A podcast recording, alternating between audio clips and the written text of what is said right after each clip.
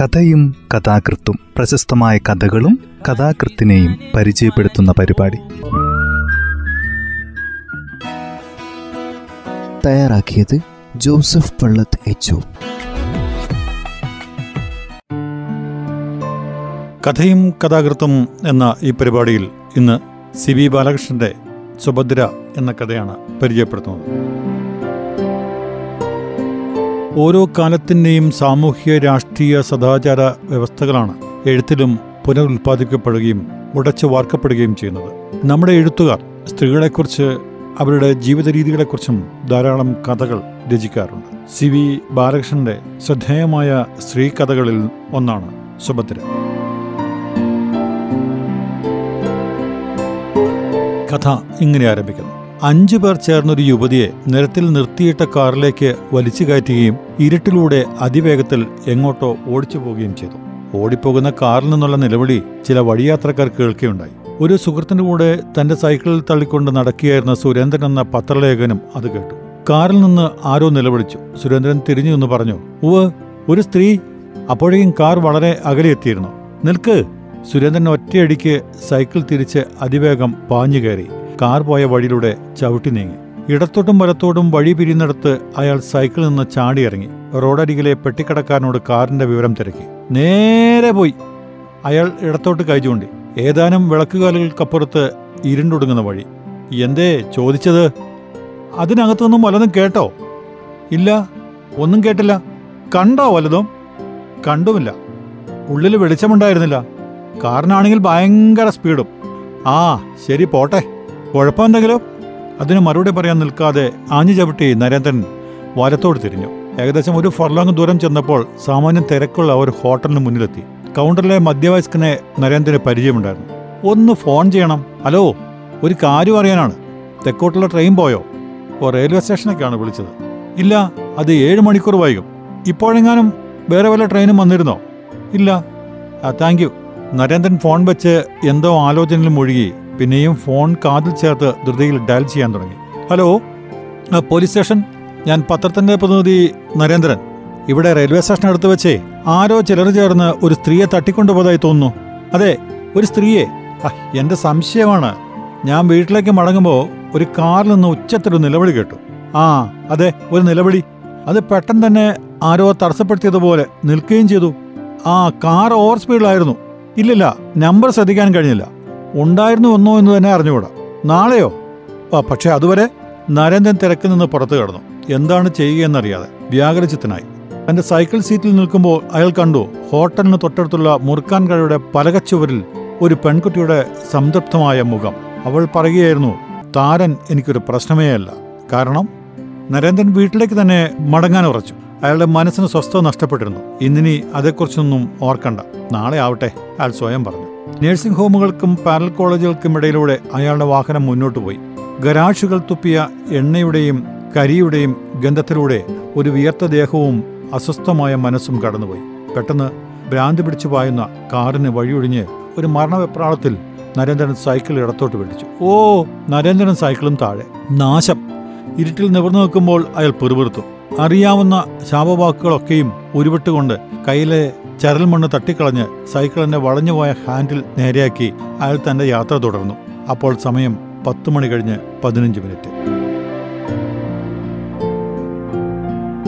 വന്നത്താറുള്ള വണ്ടി കാത്ത് മുഷിഞ്ഞ യാത്രക്കാരും യാത്രയുടെ ആഹ്ലാദം അറിയിക്കുന്ന ഒന്ന് രണ്ട് സ്ത്രീകളും ഡ്രൈവർമാർ ഉറക്കം തൂങ്ങിയിരിക്കുന്ന ഏതാനും വാഹനങ്ങളും നരേന്ദ്രന്റെ വഴിയിൽ നിന്നു. വെറുതെ ഒന്ന് സ്റ്റേഷനിൽ കയറി വിവരം തിരക്കിയാലെന്തെന്ന് അയാൾ ആലോചിച്ചു. സ്റ്റേഷൻ മാസ്റ്റർ അടുത്ത പരിചയക്കാരനാണ്. മുറിയിലേക്ക് സംശയിക്കാതെ കാര്യച്ചല്ല ഒഴിഞ്ഞു കണ്ട ഒരു ഇരിപ്പിടത്തിൽ സ്ഥാനം പിടിച്ച് നരേന്ദ്രൻ ചോദിച്ചു വൈകുന്നേരത്തെ വണ്ടി വൈകാൻ എന്താ കാരണമെന്ന്? വണ്ടികൾ വൈകുന്നതിന് പ്രത്യേകിച്ച് കാരണമൊന്നും വേണ്ടതില്ലെന്ന് സ്റ്റേഷൻ മാസ്റ്ററും പറഞ്ഞു. അതിനിടയിൽ ഫോൺ മുഴങ്ങി റോങ് നമ്പർ എന്ന് പറഞ്ഞ സ്റ്റേഷൻ മാസ്റ്റർ അത് താഴെ വെച്ചു. നരേന്ദ്രൻ പിന്നെ കാര്യത്തിലേക്ക് കടന്നു. സ്റ്റേഷനിലെങ്ങാനും ഒറ്റയ്ക്കൊരു സ്ത്രീയെ അന്ന് വൈകുന്നേരത്തിന് ശേഷം കണ്ടിരുന്നുവോ എന്ന് അന്വേഷിച്ചു. തന്റെ ചോദ്യത്തിന് വ്യക്തത പോരെന്ന് നരേന്ദ്രന് തോന്നി. സ്റ്റേഷൻ മാസ്റ്റർ നിഗൂഢമായ ഒരു ചിരിയോടെ ചാഞ്ഞിരുന്നു. നരേന്ദ്രൻ അക്ഷമനായി. അങ്ങനെ ഉണ്ടായിരുന്നുവോ എന്നും വീണ്ടും ചോദിച്ചു. സ്റ്റേഷൻ മാസ്റ്റർ ഒരു സിഗരറ്റ് കത്തിച്ച് നരേന്ദ്രന്റെ ഔത്സുക്യത്തിന്റെ കാരണമാരാഞ്ഞു. അതൊക്കെ ഉണ്ടെന്ന് നരേന്ദ്രൻ പറഞ്ഞു. എങ്കിൽ പറയാം കേട്ടോളൂ സ്റ്റേഷൻ മാസ്റ്റർ പറഞ്ഞു. വെയിറ്റിംഗ് റൂമിൽ ഒരു പെണ്ണ് വളരെ നേരം ട്രെയിൻ കാത്തിരിപ്പുണ്ടായിരുന്നു. അവൾ വളരെ ഡിസ്റ്റർബ്ഡ് ആണെന്ന് തോന്നി. അതാണ് അവളെ ശ്രദ്ധിച്ചത് തന്നെ. എന്നിട്ട്? നേരം ഇരുട്ടിയപ്പോൾ യാത്ര വേണ്ടെന്ന് വെച്ച് തിരിച്ചു പോകുന്നത് പോലെ അവൾ ഇറങ്ങിപ്പോയി. ആളുടെ രൂപം എങ്ങനെയാണ്? ഒരു കുലീനഭാവമൊക്കെ ഉണ്ട്. ഏത് തൊഴിൽ? തൊഴിലാ. അവളെ കണ്ട ഇനി തിരിച്ചറിയോ? നിശ്ചയമായും നല്ല സൗന്ദര്യമുള്ള കൂട്ടത്തിലാണോ? ഉവന്നേ ആരും ഒന്ന് നോക്കിപ്പോ. ആഗ്രഹിക്കുകയും ചെയ്യും. എന്തൊരു വിചിത്രമായ നിഗമനങ്ങൾ നരേന്ദ്രന് മടുപ്പ് തോന്നി. പോവുകയാണോ? സ്റ്റേഷൻ മാസ്റ്റർ ചോദിച്ചു. ആ അല്പം തിരക്കുണ്ട്. പുറത്തിറങ്ങി നോക്കുമ്പോൾ സൈക്കിൾ കാണാനുണ്ടായിരുന്നില്ല. ചൂട് പൊങ്ങൽ തന്നെ ബാധിക്കുന്നില്ലെന്ന് പറയുന്ന ചെറുപ്പക്കാരൻ ചുവരിൽ അപ്പോഴും ഉണ്ടായിരുന്നു നരേന്ദ്രൻ പരിഭ്രാന്തനായി അടുത്തുണ്ടായിരുന്ന ചിലരോട് ചോദിച്ചു കണ്ടില്ല അവർ പറഞ്ഞു. ഏതോ ഒരുവൻ അതിൽ കയറാൻ തുടങ്ങുന്നത് ഒരു ഡ്രൈവർ ശ്രദ്ധിച്ചിരുന്നു. അത്ര അസാധാരണമായൊന്നും അയാൾക്ക് അനുഭവപ്പെട്ടുമില്ല. സൈക്കിൾ മോഷണം പോയതായി നരേന്ദ്രന് തീർച്ചയായി. പെട്ടെന്ന് അത്യാവശ്യം നേരിട്ട വല്ലവരും അതെടുത്തു കാണുമെന്നും അടുത്ത നിമിഷം വിനീതമായൊരു ക്ഷമാപണത്തോടെ തിരിച്ചെത്തിക്കുമെന്നും ആശ്വസിക്കാൻ ശ്രമിച്ചുവെങ്കിലും അത് ഫലപ്രദമായില്ല. സൈക്കിൾ ഇനി എങ്ങനെയാണ് വീണ്ടെടുക്കുക? നിസ്സഹായനായി നിന്ന് അയാൾ ചിന്തിച്ചു. ഡ്രൈവറോട് വളരെ ദയനീയമായി ചോദിച്ചു കള്ളനെക്കുറിച്ച് സഹായകരമായ വിവരങ്ങൾ എന്തെങ്കിലും തരാനുണ്ടാവുമോ എന്ന് ഡ്രൈവർ അയാളുടെ മുഖത്ത് മിഴിച്ചു നോക്കി. നരേന്ദ്രൻ ഹതാശനായി താമസ സ്ഥലത്തേക്ക് നടന്നു. സൈക്കിൾ കാണാതായ വിവരം വീട്ടുകാരിൽ നിന്ന് സമർത്ഥമായി മറച്ചുപിടിച്ചു ഉറങ്ങുന്നതിന് മുമ്പ് നഗരത്തിൽ തസ്കര ശല്യം പെരുകി വരുന്നുവെന്ന് അറിയിക്കുന്ന റിപ്പോർട്ട് തയ്യാറാക്കി. ഉറക്കത്തിൽ കള്ളനെ സ്വപ്നം കണ്ടു. സൈക്കിൾ ചവിട്ടി അന്തസ്സിലങ്ങനെ പോവുകയായിരുന്നു. മുഖം കണ്ടുമില്ല. രാവിലെ പത്ത് മുപ്പത്. നരേന്ദ്രൻ തിരക്കിട്ടിറങ്ങി. അപ്രതീക്ഷിതമായി ഒരു ബൈക്കിൽ ലിഫ്റ്റ് കിട്ടിയതുകൊണ്ട് ബസ്സിനു വേണ്ടിയുള്ള കാത്തിരിപ്പും തുടർന്നുള്ള മടിപ്പിക്കുന്ന യാത്രയും ഒഴിവാക്കാൻ കഴിഞ്ഞു. ബൈക്കിൽ നിന്നിറങ്ങി പ്രധാന തെരുവിലേക്ക് നടക്കുമ്പോൾ ഒരു കൈ ചുമരിൽ വന്നു വേണം. അത് ജയപാലൻ എന്ന സുഹൃത്തിന്റെ കൈയായിരുന്നു. ജയപാലൻ ഓഫീസിലേക്ക് ഇറങ്ങിയതാവുമല്ലോ എന്ന് കുശലം പറഞ്ഞു. ഓഫീസിൽ പോകേണ്ടത് ആ സമയത്തല്ലെന്നും ഞാൻ ലീവാണെന്നും ജയപാലൻ പറഞ്ഞു. എന്തു പറ്റിയെന്ന് നരേന്ദ്രൻ ചോദിച്ചു? നല്ല സുഖം തോന്നുന്നില്ല. സുഖമില്ലെങ്കിൽ വീട്ടിലിരിക്കുകയല്ലേ വേണ്ടത്? എന്തോ അസ്വസ്ഥത തോന്നുന്നു. ജയപാലൻ പറഞ്ഞു. കയ്യിലെന്താ? ആ അല്പം ജീൻ. അല്പം ജിൻ. രാവിലെ അസ്വസ്ഥത തോന്നിയത് കാരണം ലീവ് എടുത്തു. ജിൻ വാങ്ങി മടങ്ങിപ്പോവുകയാണ്. ജയപാലൻ ദി ടെറിബിൾ നരേന്ദ്രൻ മനസ്സിലോർത്തു. മറ്റ് എൻഗേജ്മെന്റുകളും ഇല്ലെങ്കിൽ വീട്ടിലേക്ക് വരൂ. ഊണ് കാലമാകുമ്പോഴേക്കും എത്തിച്ചേരാം. ജയപാലന്റെ പ്രതികരണത്തിന് കാത്തു നിൽക്കാതെ പോലീസ് സ്റ്റേഷൻ ലക്ഷ്യമായി നടന്നു. സമയം പതിനൊന്ന് നാൽപ്പത്. സൈക്കിൾ നഷ്ടപ്പെട്ടതിനെ പറ്റി യഥാവിധി പരാതി തയ്യാറാക്കി കൊടുത്തു. രാത്രിയിൽ വിളിച്ചു പറഞ്ഞ സംഭവത്തെക്കുറിച്ച് കൂടുതൽ വിവരങ്ങളൊന്നുമില്ല. ഒരു തണുത്ത സോഡ കഴിച്ചു. സമയം പതിനൊന്ന് അൻപത്. നല്ല വെയിലുണ്ട്. ജയപാലന്റെ ക്ഷണം ഓർമ്മയിലെത്തി. അങ്ങോട്ട് നീങ്ങാൻ നിശ്ചയിച്ചു. ജയപാലൻ ജിന്നടിച്ച് വെളിവില്ലാതെ ഇരിക്കാവുമോ എന്ന ആശങ്കയും അപ്പോൾ തന്നെ തോന്നി. ഏതായാലും മറ്റു ജോലികളൊന്നും ഇല്ലാത്ത സ്ഥിതിക്ക് അങ്ങോട്ട് പോകുന്നതാണ്. അവന്റെ ഭാര്യ നല്ലൊരു പാചകക്കാരിയുമാണ്. അവനിന്ന് ലീവായതുകൊണ്ട് നല്ല പുഴമത്സ്യങ്ങൾ വാങ്ങിക്കാണും. അങ്ങോട്ട് പോകുക തന്നെ. കടുമാങ്ങയും മെഴുക്കുപരട്ടയും വറുത്ത മീനും കാളനും വിളിക്കുന്നു. സമയം പന്ത്രണ്ട് ഇരുപത്തിയഞ്ച്. ഗേറ്റിനടുത്ത് കുറച്ചിട നിന്നു. ഗേറ്റ് ചുട്ടുപൊള്ളുകയായിരുന്നു. ഗേറ്റ് മാത്രമല്ല ലോകമാകെ. നരേന്ദ്രൻ ജയപാലനെ വിളിച്ചുകൊണ്ട് മുറിയിലേക്ക് പോയി. വന്നെത്തിയത് നരേന്ദ്രനാണെന്ന് മനസ്സിലാക്കി ജയപാലൻ പിന്നെയും കണ്ണടച്ചു കിടന്നു. ജയബാല എഴുന്നേക്ക് ഉം. കർട്ടിന് വെളിയിൽ വെയിൽ ആളിക്കൊണ്ടിരുന്നു. ജീൻ തീർന്നിരുന്നു. മുറിയിൽ ഇന്ത്യൻ എക്സ്പ്രസിന്റെയും ഇല്ലസ്ട്രേറ്റഡ് വീക്കിലിയുടെയും ലക്കങ്ങൾ ചിതറിക്കിടക്കുന്നു. നരേന്ദ്രൻ ഒരിക്കൽ കൂടി ജയപാലനെ വിളിച്ചു.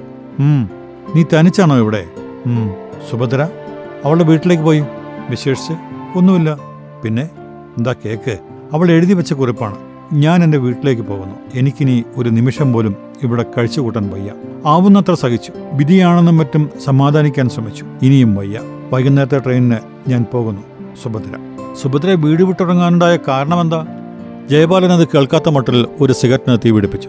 എന്തെങ്കിലും കാര്യത്തെ ചൊല്ലി അവർ തമ്മിൽ വഴക്കടിച്ചുപോയെന്ന്. ജയപാലൻ സുഭദ്രയോട് പെരുമാറിപ്പോന്നത് ശരിയായ വിധത്തിലായിരുന്നുവോ എന്ന്. അതിനും ജയപാലൻ മറുപടി പറയുന്നത് കണ്ടപ്പോൾ അവനൊരു പെർബർട്ടാണെന്ന വസ്തുത തനിക്കറിയാമെന്ന് നരേന്ദ്രൻ പറഞ്ഞു. ജയപാലൻ നിസ്സംഗനായി കേട്ടിരുന്നു. താൻ ഇന്ന് തന്നെ പോയി അവളെ വിളിച്ചുകൊണ്ട് വരൂ. നോ നോ അത്ര ചീപ്പാകുന്ന പ്രശ്നമേ ഇല്ല കുറെ നാളെ അവൾ അവൾ വീട്ടിൽ തന്നെ അങ്ങ് കഴിയട്ടെ. ആരെങ്കിലും അന്വേഷിച്ച് വരുമോ എന്ന് നോക്കാം. ഹാ അതുവരെ എനിക്കിവിടെ എന്റെ സൗകര്യം പോലെ ജീവിക്കാമല്ലോ ഇങ്ങനെ ശാഠ്യം പിടിക്കാതെ ജയപാലൻ നീ അവളുടെ ഭാഗം ചേർന്നാ സംസാരിക്കുന്നത്. തെറ്റ് നിന്റെ ഭാഗത്തായിരുന്നുവല്ലോ. ഒരുപക്ഷെ എങ്ങനെയായിരുന്നിരിക്കാം? ഭാര്യയെക്കുറിച്ചുള്ള എന്റെ സങ്കല്പം തെറ്റാവാം. ആണെന്ന് തന്നെ പറയൂ.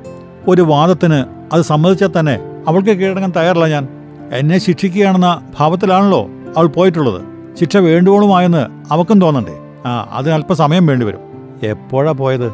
ഇന്നലെ. നരേന്ദ്രൻ അത് കേട്ട് വിളറി. പക്ഷെ ജയപാലൻ ചിരിക്കുകയായിരുന്നു.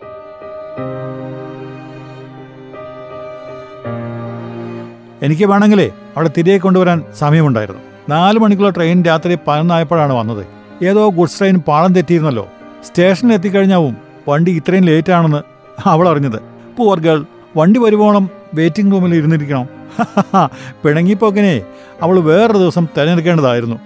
അവൾ ബസ്സിന് പോയിരിക്കും. ഇല്ലില്ല മൂന്ന് മണിക്കൂർ ബസ് യാത്ര അവൾക്ക് സഹിക്കാനാവില്ല. ഈ കുറിപ്പ് കിട്ടുന്നതിന് മുമ്പ് നീ അറിഞ്ഞിരുന്നോ വണ്ടി ലേറ്റാണെന്ന്? ഉവ് സ്റ്റേഷനിലേക്ക് പോകാൻ നിന്റെ ദുരഭിമാനം നിന്നെ സമ്മതിച്ചില്ല. ദുരഭിമാനം. അതൊരു ശരിയായ വാക്കല്ല. അതെന്തായാലും നീ സ്റ്റേഷനിലേക്ക് പോകേണ്ടതായിരുന്നു. പക്ഷെ ഞാനിവിടെ ഒറ്റയ്ക്കായിരുന്നില്ല. പിന്നെ? എന്റെ കൂടെ ഒരു കൂട്ടുകാരി ഉണ്ടായിരുന്നു. ഒരു വാശി തോന്നി. നരേന്ദ്രന് നെഞ്ചിനുള്ളിൽ ആരോ നിലവിളിക്കുന്നതായി തോന്നി. ഓ നരേന്ദ്രൻ അത്യധികമായി ശിരാക്ഷോഭത്തിൽ സ്വന്തം നെറ്റിയിൽ ഇടിച്ചു. സമയം എത്രയാണെന്ന് നോക്കിയപ്പോൾ വാച്ചിൽ നിന്ന് കരച്ചിൽ പോലൊരു ശബ്ദം കേട്ടു. നരേന്ദ്രൻ പിടഞ്ഞെണീറ്റു ടീപ്പോയിലെ ഫോട്ടോയിൽ കണ്ണു പതിഞ്ഞു. ഇത് വേണം നരേന്ദ്രൻ ഒരു വെമ്പലോടെ അത് കയ്യിലെടുത്തു. പക്ഷെ അപ്പോഴും മനസ്സ് പ്രാർത്ഥിച്ചു. ദൈവമേ അത് സുഭദ്രയാകരുതേ. അത് സുഭദ്രയാകരുതേ. അത് സുഭദ്രയാകരുതേ.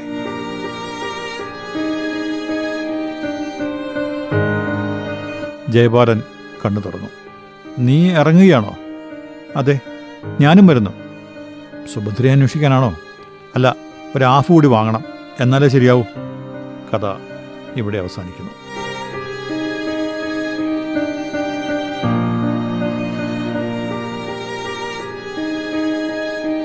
സി വി ബാലകൃഷ്ണന്റെ എഴുത്തിന്റെ രീതി അങ്ങനെയാണ്.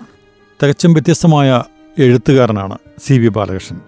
മനുഷ്യജീവിതങ്ങളിലൂടെ കടന്നു ചെല്ലുകയും അവന്റെ പ്രശ്നങ്ങളിലേക്ക് കൈകടത്തുകയും ചെയ്യുന്ന പ്രമേയങ്ങളെ അവതരിപ്പിക്കാൻ അദ്ദേഹത്തിന് പ്രത്യേകമായ ഒരു കഴിവുണ്ട്. ആ കഴിവാണ് ഈ കഥയിലും കാണുന്നത്.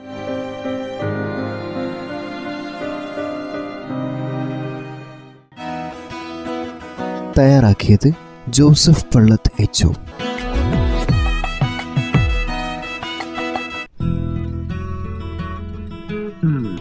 കഥയും കഥാകൃത്തും പ്രശസ്തമായ കഥകളും കഥാകൃത്തിനെയും പരിചയപ്പെടുത്തുന്ന പരിപാടി.